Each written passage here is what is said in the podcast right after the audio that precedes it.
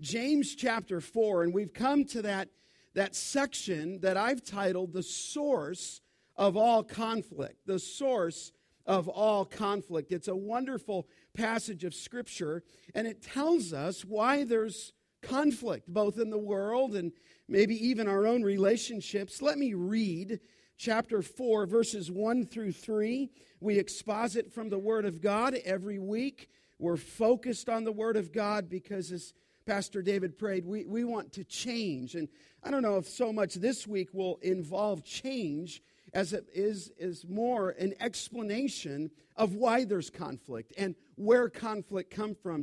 Certainly, when we get down to verses 4 through 10, we'll begin to look at some of the instruction that James gives us practically there in our fight against worldliness. But here in 4 1 through 3, it says there, What causes quarrels and what causes fights among you?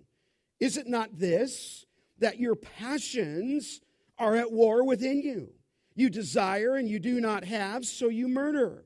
You covet and cannot obtain, so you fight and quarrel.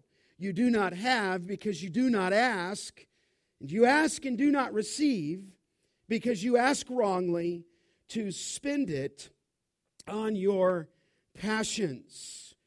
There it is, the reading of the Word of God. How, how do we understand conflict? Where, where do these conflicts come from, whether it is at large in our society or it's in our own home, in our own workplace? Maybe you've heard about the man who was stranded on a, on a deserted island in the Pacific for years.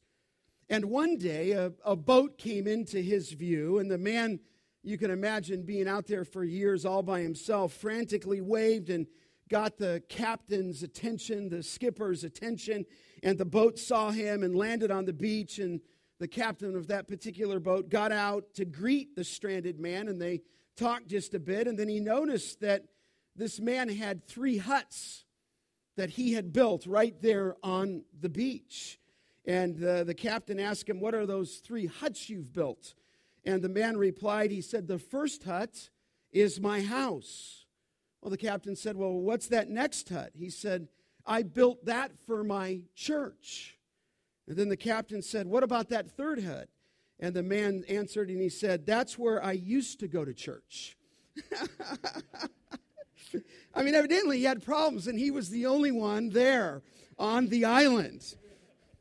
That's good. I mean, but why do these things happen? I mean, it's true. Sadly, in some cases, people switch churches and maybe there's reasons for that. But conflict, how does it come to us? Now, as you look here and you got your bulletin notes, we've come to Roman numeral number seven, and James has been testing us all the way through this book that it's tested our faith in relation to wisdom. In other words, if you really got a living, vibrant, true, active faith, then it's going to be demonstrated in your personal relationships through wisdom. And on this section here, we're looking at four insights that enable you to discern God's wisdom that is needed for a living faith. And remember, we began that and looked at first the concept of wisdom. Look at verse 13 back in chapter 3. He's in the same argument. That argument runs from 313 down through 4 3. Some people, and evidently the one who arbitrarily added the chapter here in chapter 4 1, it seems to me would have been better placed at 4 4 that begins a new section where he says, You adulterous people. In other words, as he's talking about wisdom, he begins that argument does James in 3:13 and I believe he runs it all the way down through 4:3. But in 3:13 he said who is wise and who is understanding among you by his good conduct let him show his works in the meekness of wisdom. And we looked at that first that biblical concept of wisdom and we said that wisdom is really the skill of living.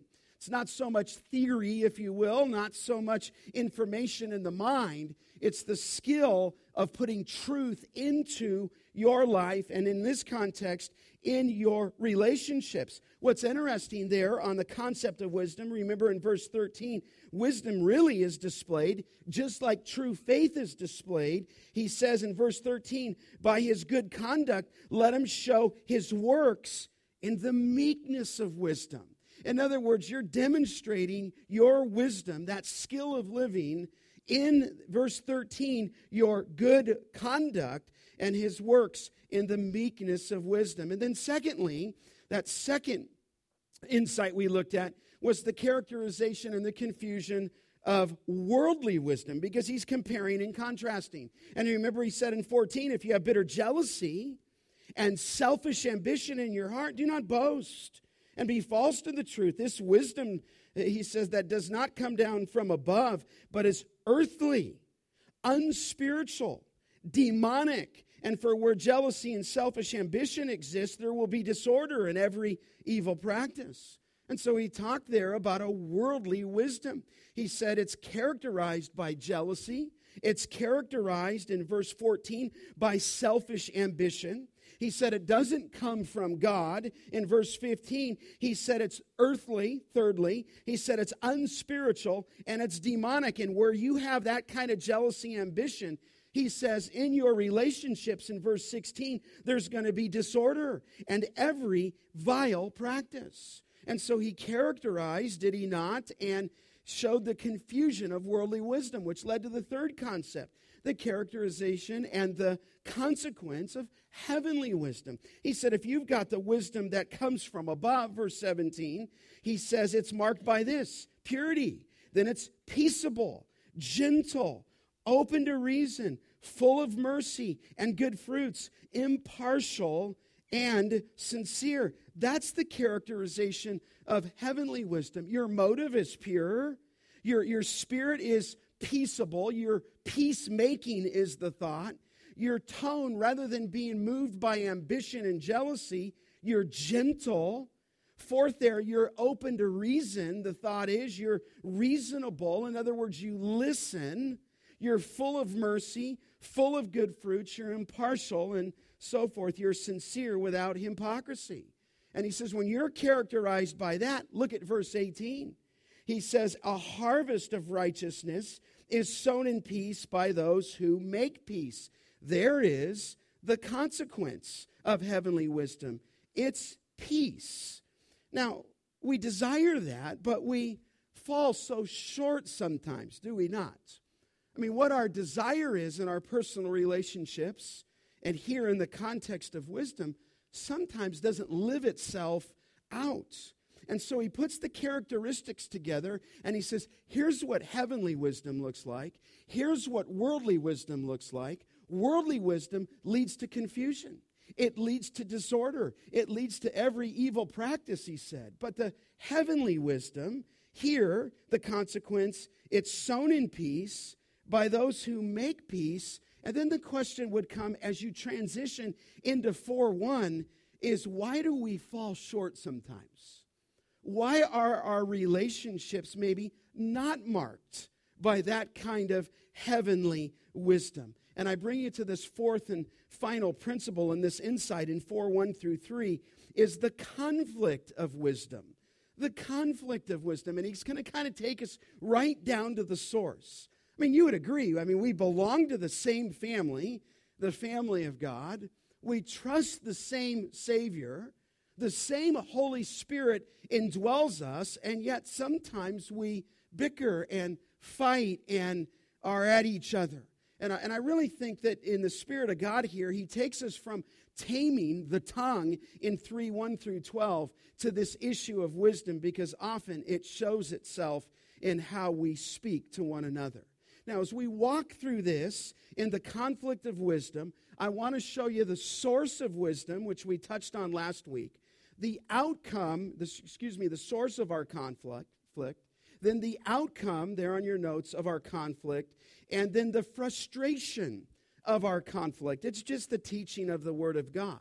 And it's interesting how James does it. You might not remember this, but he gives us two rhetorical questions that exposes the source of our conflict. Then he says there's two results that expose the outcome of our conflict. And then he gives two reasons um, that expose the frustration of our conflict. But let's walk into this, and he'll answer to, for us why this takes place. Now, there's some commentators, as you walk into 4 1 through 3, they build it back into the section that we'll look at next week in 4 4, where he says, You adulterous people, do you not know that friendship with the world is enmity with God? And they look at this entire section, 4 1 through 10, as a place for the unbeliever. And they would say, therefore, what James is doing is he's exposing people who are in the church who don't have the real faith. These people in 4 1 through 10 are worldly and so forth, and they really show themselves that their faith is not true, it's not living, and it's not active. I suppose there can be truth there. But I think it's even more than that. I think he's talking to us. I think he's talking to you. I think he's talking to you individually. I think he's talking to me. I think he's talking to your family. He's talking about relationships. It's hard for me to think that James is writing under the Spirit of God and then somehow he just jumps to a people who are completely outside of the church, either inside it and living sinful or completely outside. I think he's coming right after us. And when he says, look at 4 1, what causes and what causes quarrels and what causes fights among you, I don't think he's talking about necessarily the unbelieving world. I think he's talking to us. And he's asking that rhetorical question here under the source of our conflict what causes that? So look at as you're taking notes, he first diagnoses the external condition, okay? He identifies the symptoms, and I'll call it that, the symptoms of the problem. You say, well, what are the symptoms of the conflict? Well, look at 4 1. He says, quarrels. What causes quarrels and what causes fights? He mentions those two words. Now, I just call them symptoms because that's not really the main issue.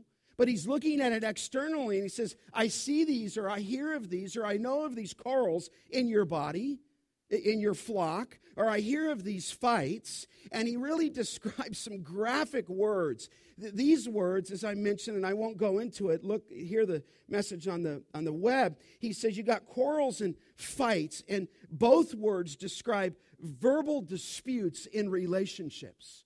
Both of those words actually spoke of literal skirmishes and wars and battles. James is obviously using them in this context, and he says, though there's battles and wars and terrorists and all those things, you've got these things in your house, if you will. And he uses kind of a violent and descriptive language, and no wonder he warned us to control the uncontrollable tongue. That's the external condition. But watch this. He answers the first question with a second question. Look at it in 4 1. He says, What causes quarrels and what causes fights among you? Question one, he'll answer it. Question two, is it not this, that your passions are at war within you? There it is. He discovers, secondly, in your notes here, the internal cause. The first one is just the symptom. It's quarrels and fights. We, we understand that. He's going to take us a little deeper and with clinical precision he says the cause or the source of your conflict, look at it again in 4 1, is your passions are at war within you. If you're holding an NIV this morning, it says your desire. Okay, they're just trying to grapple what that word passions is. I think in the NASB, it's used the word pleasures. So again, you can see that sometimes the translators are trying to focus in what is this issue here? In the ESV, it says your passions. I, I, I like that wo- word. Passions, I mentioned last week, is simply the Greek word. You remember what it was? Hedone is the word. Obviously, we get our English word hedonism from it, okay? Sometimes that word is translated lust, but I think it's passions. I like that very well. Or pleasure. You say, well, what is that? What's the source here? Listen, he says the source of all your conflicts is not somebody else. The source with people is your passion, it's your hedone. You say, well, what is that? Uh, hedne or passions is a desire to live for what? Self. Yourself, your person, wants immediate gratification. In fact, one author said hedonism is the uncontrolled personal desire to fulfill every passion and whim that promises sensual satisfaction and enjoyment. That's what James says. Though the quarrels and fights, that's an external condition. Here is, if you will, the internal cause. Now, it's amazing when you look at that term, your passions, you see it there, are at war within you. Those passions are characteristic in the scripture of people who don't know Christ. I mean, I would say that. You remember in, in 1 Timothy where he says men will be lovers of pleasure rather than lovers of God. He's talking about the unsaved world. He said they're going to be lovers of passion, or here, hedone, lovers of pleasure rather than lovers of God. It, it says in First Thessalonians of that word that you're not to live in a lustful passion like the Gentiles who do not know God. In fact, the word is used in other places, like in, uh, you know, the well, the one well, and the sower of the seed in Luke 18, 8, 14, where it talks about that the, the, the worries of the world and the desires for other things. And, and he says there in 814, the pleasures of life, the passions of life enter in and choke the word. So there's people who say that you see he's really addressing people who aren't saved. But listen, those passions are in you, are they not? Those passions are in me. You could be redeemed and still have hedone in your own heart. In fact, I, I kind of laugh when I get to this passage because when I was raising my son Johnny, and Johnny would ever give me a problem, you can text him on this in the service right now. I would say, just Johnny, that's your hedone in the way. That's your hedone. Dad, I know it's my hedone. So when he got a little older and he thought I got grumpy, he would say, Dad, that's hedone. You know, and I, I, I said, You're right. But listen, these passions are still in you. So, here what James is saying, pull it back together, is all conflict has its origin in one's passions. Let me be clear it's not the environment. It's not your hereditary. You can't blame it on someone else. What brings strife and conflict and warring is these passions. That's what James says. Historians have noted this as well. Philo, in his history, says that the Ten Commandments culminate Uh, you know, his thought, in the forbidding of covetousness, or he used the word desire. He said, Did Philo, for desire is the worst of all passions of the soul. He says, Is it not because of the passion that relations are broken, that great countries are desolated by domestic dissensions? He said, And land and sea filled with ever new disasters by naval battles, battles and land campaigns? Philo went on to say that for the wars have all flowed, he said, from one source desire, either for money or glory or pleasure. He said, over these things, the human race goes mad. So true. Look at Russia right now. And then their battle with that country next to them. They want control. What is it? Passions hedone. You want something. You want the control. You want the country. You want the right for it. You want the glory of it, whatever it may be. Cicero, the historian, said, quote, it is insatiable desires which overturn not only individual men, he said, but whole families, and which even bring down the state. From desires there springs hatred, discords, and wars and Cicero said, Desire is at the root of all evils which ruin life and divide men.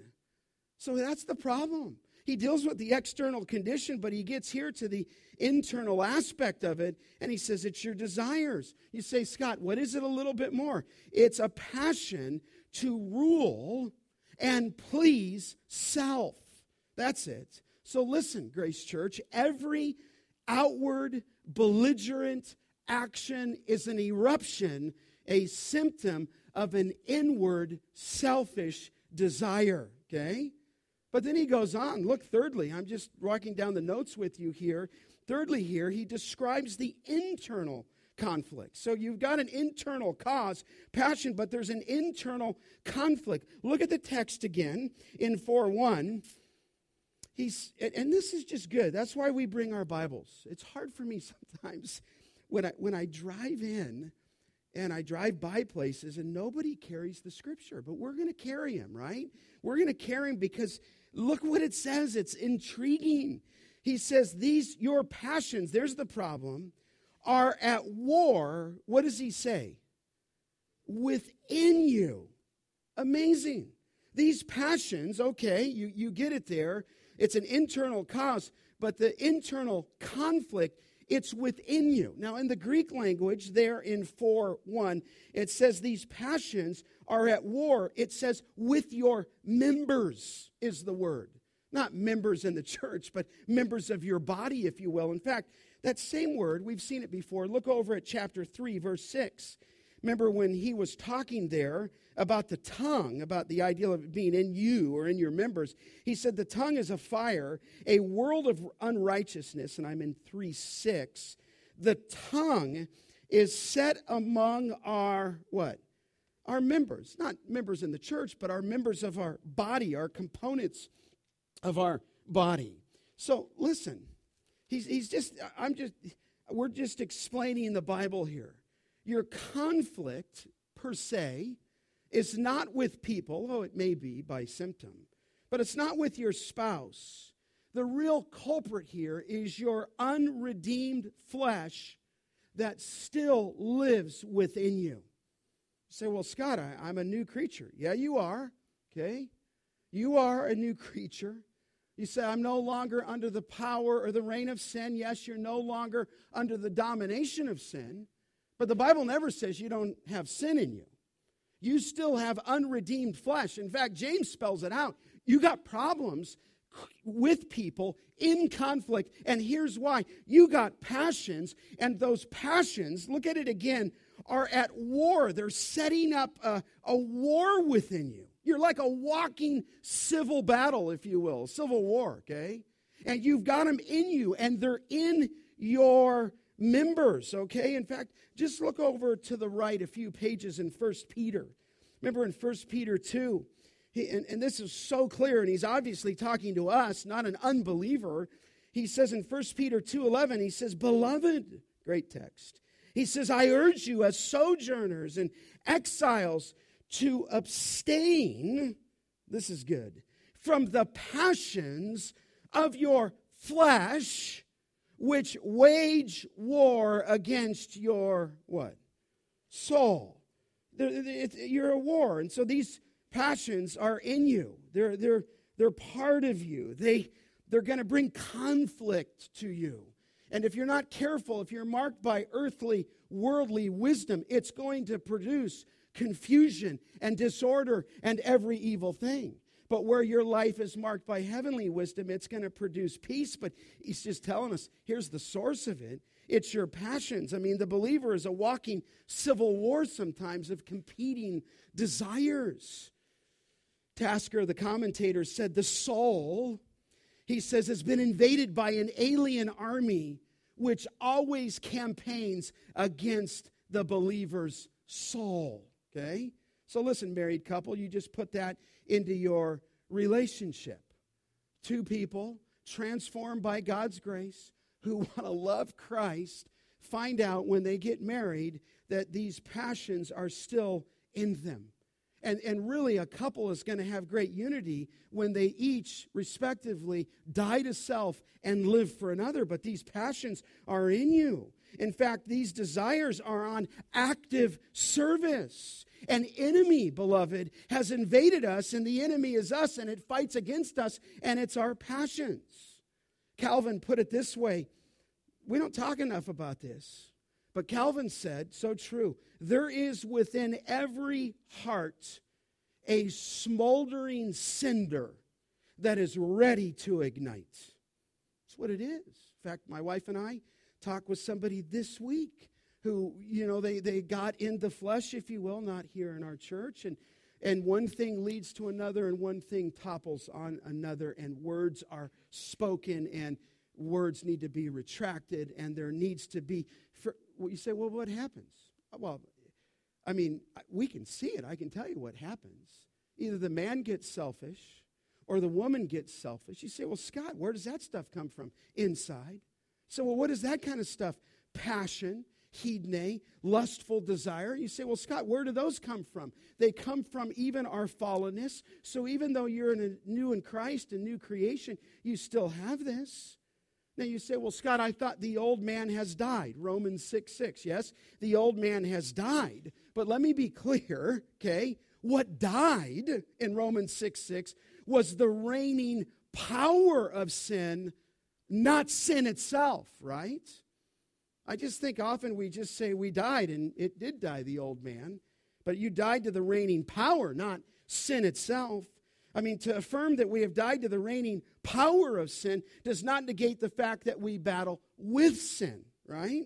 It's simply to say that we're no longer in bondage to sin. Sin no longer reigns over us. We're no longer controlled by sin, but sin, sin still indwells in your mortal body, and we will fight it all the way until what? We die, until glorification. So you got justification, sanctification, glorification. Before you came to Christ, you're a slave of sin. He justifies you, He frees you from the reigning power of sin. Justification leads into sanctification. He's making you more like Christ. But listen, until you're glorified, you will be fighting sin all your life. So listen, if you want to know, well, gosh, I don't know, Pastor, how we got into conflict, let James tell you. It's right here. It's your passions. It's your hedone, like I used to tell Johnny. They're wanting control. And so the source isn't some external condition, fight and quarrel. It shows that way. But the real source is your passions. They're at war within you. In fact, look back in Romans just for a second. Remember in Romans? Look, look back. I'll just I'll take you there. Doesn't Paul speak of this very issue when he tells us and he exhorts us in Romans chapter 6 Look there just for a moment. Romans 6, where he tells us in verse 12, let not sin, he says, reign. In other words, don't let it control you. Don't let it reign in your mortal body to make you obey its passions. You don't have to do that if you're a believer. And do not present, verse 13, the members, your members, he's back on that thought, to sin as instruments of for unrighteousness, but present yourselves to God as those who have been brought uh, from death to life, and your members to God as instruments for righteousness. For sin will have no dominion over you, since you are not under the law, but under grace. So he exhorted us there, did he, to not let sin reign and rule in our body that we should obey its lust. Look over at Romans chapter 7. You certainly remember this when Paul, wanting to live the Christian life, said, But I see, and I'm in 723, I see in my members, there's that word again, another law, waging descriptive language, war against the law of my mind and making me captive to the law of sin that dwells in my members. And there's some people who believe that Paul can't be saved here, and I think Paul is saved here. I think he's in that context. He's in that battle. You remember the battle? Look at Romans 7 18, where he said in Romans 17, 7 18, I know that nothing good dwells in me that is in my flesh, for I have the desire to do what is right, but not the ability to carry it out. So listen, we've got to walk in the Spirit, and these passions are at war within you. In fact, we look just for a moment at the book of Galatians. Look over at Galatians. You say, well, Scott, how do I, how do I exactly know when, when I'm living in that way? Well, if you, I suppose you could take your life by the fruit of the Spirit, right? Or by the deeds of the flesh. But you remember, he, Paul said to the church at Galatians 5.17, he said there, very interesting, and he's talking to us as believers, for the desires of the flesh, 517, are against the spirit and the desires of the Spirit are against the flesh. They are opposed to each other to keep you from doing the things that you want to do. But if you're led by the Spirit, he says you are not under the law. But here's how you know if you're in the flesh in the midst of your argument. Look at verse 19. He said, The works of the flesh are evident sexual immorality, impurity, sensuality, I call those the big three. But, but look, he keeps going idolatry, sorcery. Now, watch this for our context enmity, strife, jealousy, fits of anger, rivalries, dissensions, and divisions. All those are deeds of the flesh. No wonder there's conflict because when these things get in our way, then we're not going to be able to obey the Lord Jesus Christ. Thomas Manton, the great Puritan pastor and preacher, said it this way He says, We carry an enemy in our hearts. He said, The sinful nature and the spirit, like the twins in Rebekah's womb, battle and struggle. He said, Indeed, worldly desires stir and rage. He actually said, More in a godly heart than in a wicked one. Listen, I think he's right. When you're unsaved, you're not in this kind of battle. But when you become a Christian, you become aware and the Holy Spirit's in your life, all of a sudden, if you're either in the flesh or, or you're in the Spirit. So he asked two rhetorical questions. Here's the source of all of our conflict it's your passions that are within you. But he goes on, look at secondly at the outcome of our conflict. The outcome of our conflict. He says two results follow. Look back now in James 4. He said two results will follow if that's the case. He says in 4 2, you desire and do not have. He said, so you murder. Okay? Stop there just for a second. He said, you desire. Now, he he switches the word there. Uh, the, the word for desire is not the word hedone, passions in verse 1. You've seen the word before, desire. He says, You desire. And, and, and desires aren't necessarily wrong. This is just simply the word that we often use for lust. Some lust, if you will, and we explain that in James 1, are good, but this is obviously a strong desire, a craving, and in the context, it's for reaching after sin. Now, look at it again in verse 2. He says, You desire and do not have. You say, Well, what did they what were they desiring in, in as James write to them? Well, you can't really be clear, but if you look down at verse 3, doesn't it say, he says, You ask and do not receive because you ask wrongly. He says there to spend it on your passions. So evidently they were desiring something that was not holy, something that was not right. But, but look what happens when you get into this kind of conflict. Look what he says in verse 2. He says, You desire and you do not what? Have. Your lust, if you will, that's the word for epithumio, does not bring the satisfaction that you desired and you lusted for. In other words, the lust, the desire here for satisfaction remains unquenched. You know the principle. The more you have, the more you want, and the more you possess, the more you desire.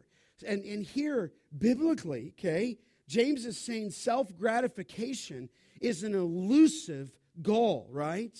You are always seeking, but you're never finding. You're always desiring, if you will, but you're never fulfilled. And he says, This is what happens. Here's the source, here's the outcome, and you desire and you do not receive. And so look what happens in 4 2, and you tell me what you think. It says there, So you what? murder. Now, I'm asking you, Bible scholars out there, is that literal? Is that, fig- you know, is that literal or is it figurative, right? I mean, what is James saying here? And he says, You desire and you do not have, so you murder. Now, some obviously translate this figuratively, okay? In other words, he's not really talking about real murder. He's speaking hypothetically here. He's speaking in hyperbole. He's saying you want something, but you don't get it, so you're going to murder, and it's going to take the form of, if you will, an attitude. In fact, some translation says, so you are bent on murder. Doesn't mean you've murdered, you're just bent on it. Or another translation says you are ready to kill. Doesn't mean you've killed, you're just ready to do it. Now, obviously, there's support for that view biblically. We just went through that some months back in 1 John. In 1 John 3:13, there John the apostle said that everyone who hates his brother is a what? Murder. So there he's, he's obviously talking figuratively. If you hate with an attitude your brother, you've murdered your brother. And there the reference, and even in this one context, is towards an attitude, not an action. Jesus would speak of that in Matthew 5 21, wouldn't he? That if you look on your brother and call him a fool, you know, and so forth, you've murdered in your heart. It would be like you saying, I wish you were what? Dead. That's what James talking about. You're fighting, you're quarreling. The external system, you know, symptoms is the fight in the corner, but the internal cause is your passions, and the internal conflict is you're at war within your soul. So you desire, you lust for something you cannot obtain. So you're bent, if you will, on murder. You wish someone else was dead. I, I mean, there's truth to that, right? I mean, a word, a, a, a strong word, can penetrate someone like a knife, right? A thought in my mind, in your mind, can be as deadly as a gun. A criticism to someone else could become as deadly as poison. However, though, I wouldn't want to put it past anybody in a heated moment to do something rash. And I believe that James' statement can be literal murder. So you have biblical evidence? Yeah, yeah, way too much, but enough to say that Cain murdered his brother, what?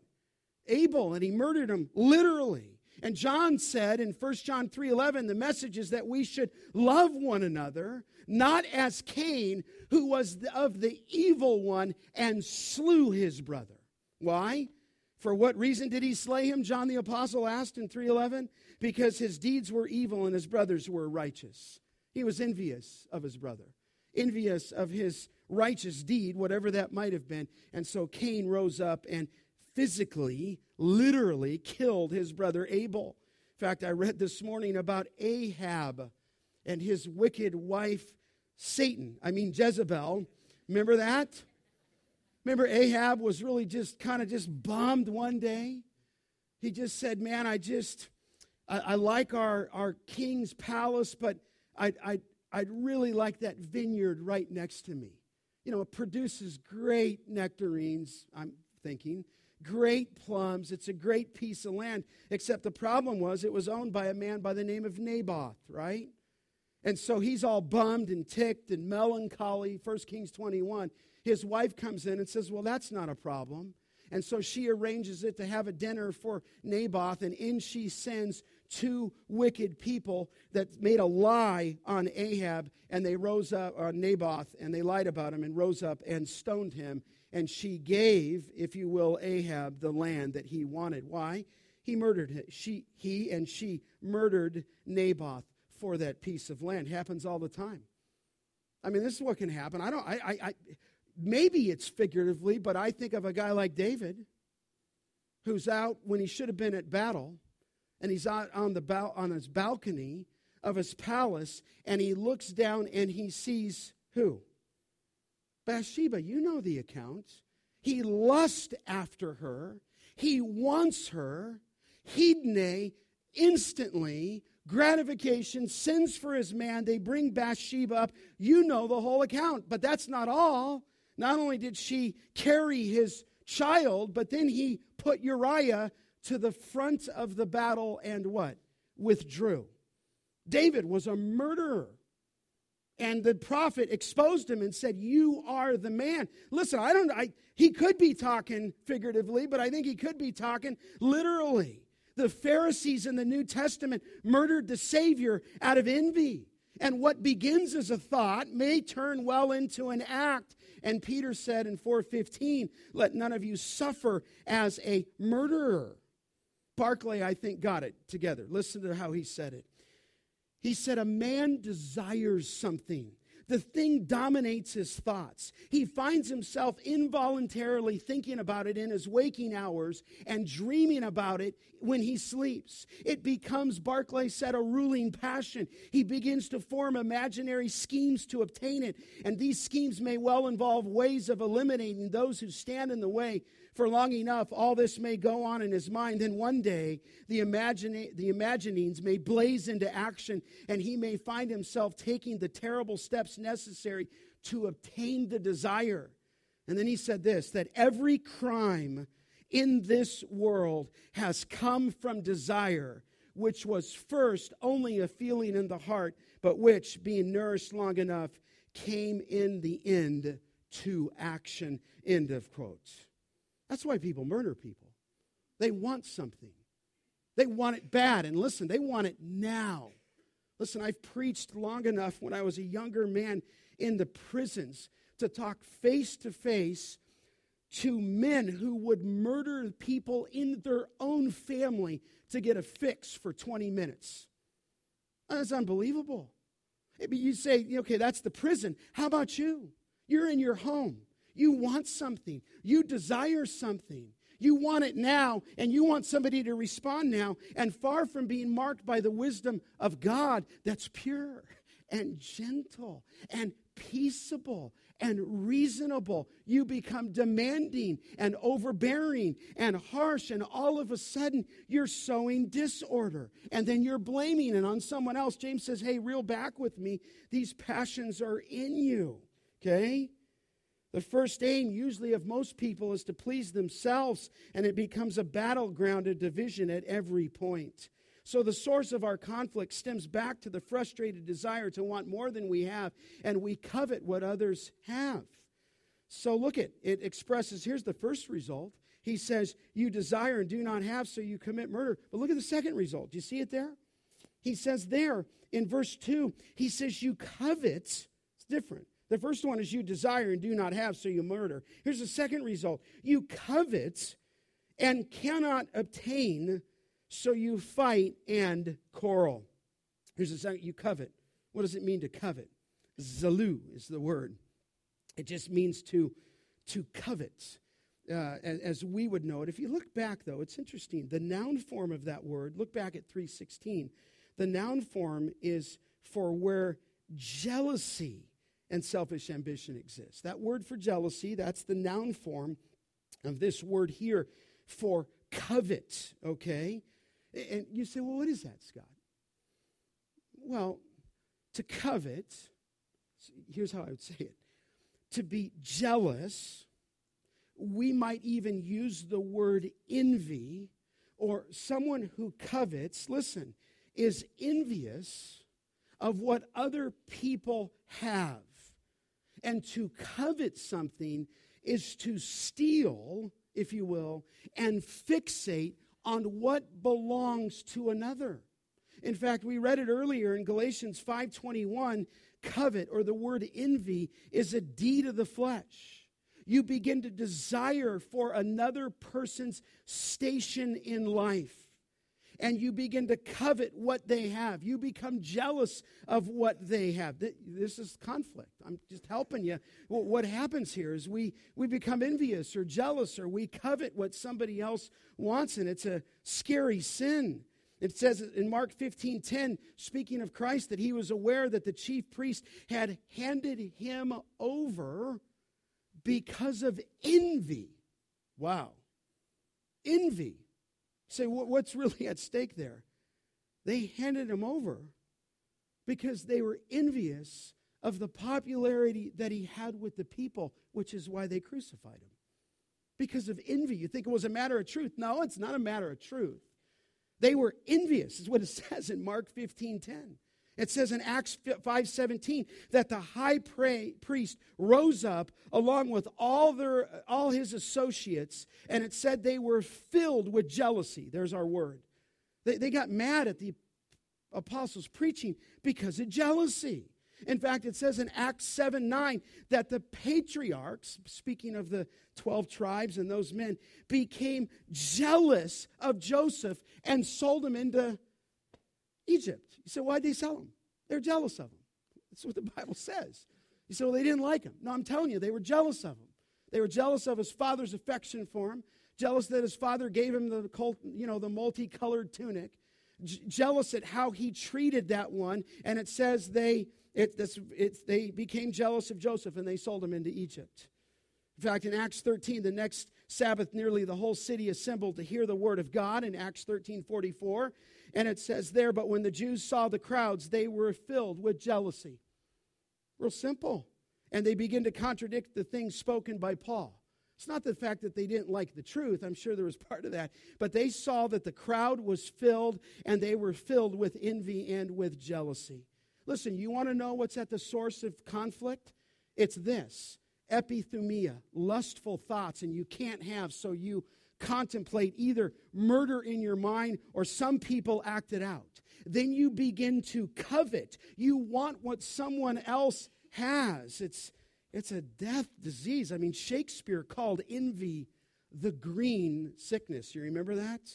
Jonathan Edwards said that envy is a spirit of dissatisfaction or opposition to the prosperity or happiness of other people. I would hope that wouldn't happen in our flock. Think about what Edwards said. It's a spirit of dissatisfaction or opposition to the prosperity or happiness of other people. Are you upset when other people become successful? When their plans turn to gold and somehow yours fizzled? Listen, there'll be conflict in your home and conflict in our church if a covetous desire gets within any of us. One commentator by the name of Richard Phillips said this it's sad. Is it true? What do you think? He said, The longer we live, the more we see that pretty much everyone is envying everything else. He said, It's really pitiful. None of us has the circumstances we really want, and the circumstances we have always provide us with challenges. So you keep moving from one place to another place to another place. You're running from everything the Lord ever did in your life. Why? Because you want something, and what you want may not be a godly desire. In fact, look back at the text in James 4 3. It's the same thing. He says there, he says, You covet and cannot what? Obtain. Your desire is frustrated. It's like a mirage in the desert. And he says, Because you covet and cannot obtain, look at verse 2 again. He said, So you fight and what? Quarrel. So conflict is the result of unfulfilled lust and envy, and it leads to conflict. And there's a final reason there, and we'll finish right here. He says, he exposes the frustration of our conflict. Okay, and he gives two reasons here on that. Look at verse 2. Very interesting. He says, You do not have because you do not what? Ask. Here's the first reason for the frustration of our conflict is prayerlessness. That's what James says. He says, rather than going to God, who is the giver of every good and perfect gift, they failed to pray for the all to the all-wise God. And James just says, listen, when you get in a situation like this, it's best just to pray sometimes, isn't it? It's just best to ask. He says, but as it is, you just become so agitated. And he says, you don't have because you don't ask. I mean, we come back, you remember, look back at James 1 5, remember that? Where he says, If any of you lacks wisdom, same similar context, let him ask God who gives generously to all without reproach, and it will be what? Given to him. You just got to ask. You got to let him ask. And the thought is, let him ask the giving God. And when you're asking, you're pleading, you're begging, you're begging God for wisdom, if you will. In fact, Jesus said in John 16, 23 and 24, if you ask the Father for anything in my name, he will give it to you. Until now, you've asked for nothing. Ask and you will receive. But you got to ask. You, you guys know the great hymn by Scriven Oh, what peace we often forfeit. Oh, what needless pain we bear, all because we do not carry everything to God. What? In prayer. Just pray. Pray, he says. He, he, so, but, but look, he says there, he says, he gives a second reason though. Look at it and we'll finish here. He says, but you do not, he says, he says, you ask, you do not have because you do not ask. Verse 3, you ask and do not receive because you ask wrongly to spend it on your pleasures. There it is. You ask wrongly. The thought is you ask with a wrong motive. And what was the motive? To spend it on their hednes. Back to our word again. To spend it on your passions. He's, and to spend there is to squander it away like the prodigal son squandering away his inheritance. Sometimes our prayers are just so selfish, are they not? And beloved, when we pray, we need to have a pray, uh, an eye, a single eye to God to be glorified. I, I like what MacArthur said on this. He said, A child, a true child of God, concerns himself not so much with his own plans and his own desires as he does with the plan of God revealed in the person of Christ. He said, When you pray right, you're not letting God in on your plans. You should be calling God to fulfill his plan. He says it takes a transformation in the life of a believer to come to the place where instead of saying, My kingdom come, he says, Thy kingdom come. And too often, MacArthur said, our prayers are filled with our own kingdom, our own plan, our own reign, our own rule, and our own causes. And so, beloved, would it be that his cause, his program, his plan should be our preoccupation so that we would pray, Hallowed be thy name, thy kingdom come, thy what? Will be done. I was reading a parable this week from an unknown author, quite strong. He said, The wedding guests have gathered in great anticipation. The ceremony to be performed today has long been awaited. The orchestra begins to play an anthem, and the ch- choir rises in proper precision. The bridegroom and the attendants gather. One little saint, her flowered hat bobbing, leans to her companion and whispers, Isn't he handsome? And the response is agreement. My, yes, the handsomest. The sound of the organ raises a joyous announcement that the bride is coming. Everyone stands and strains to get a proper glimpse of the beauty. Then a horrible gasp explodes from the congregation. This is a bride like no other. In she stumbles. Something terrible has happened. One leg is twisted. She lips, limps pronouncedly. The wedding garment is tattered and muddy. Great rents in her dress leave her scarcely modest. Black bruises can be seen welting her bare arms. The bride's nose is bloody, and eye is swollen, yellow and purple in its discoloration. Patches of her hair look as if they've actually been pulled from her scalp.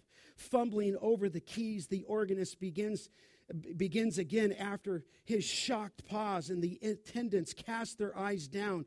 The congregation mourns silently. Surely the bridegroom deserved better than this. That handsome prince who has kept himself faithful to his love should find consummation with the most beautiful of women, not this.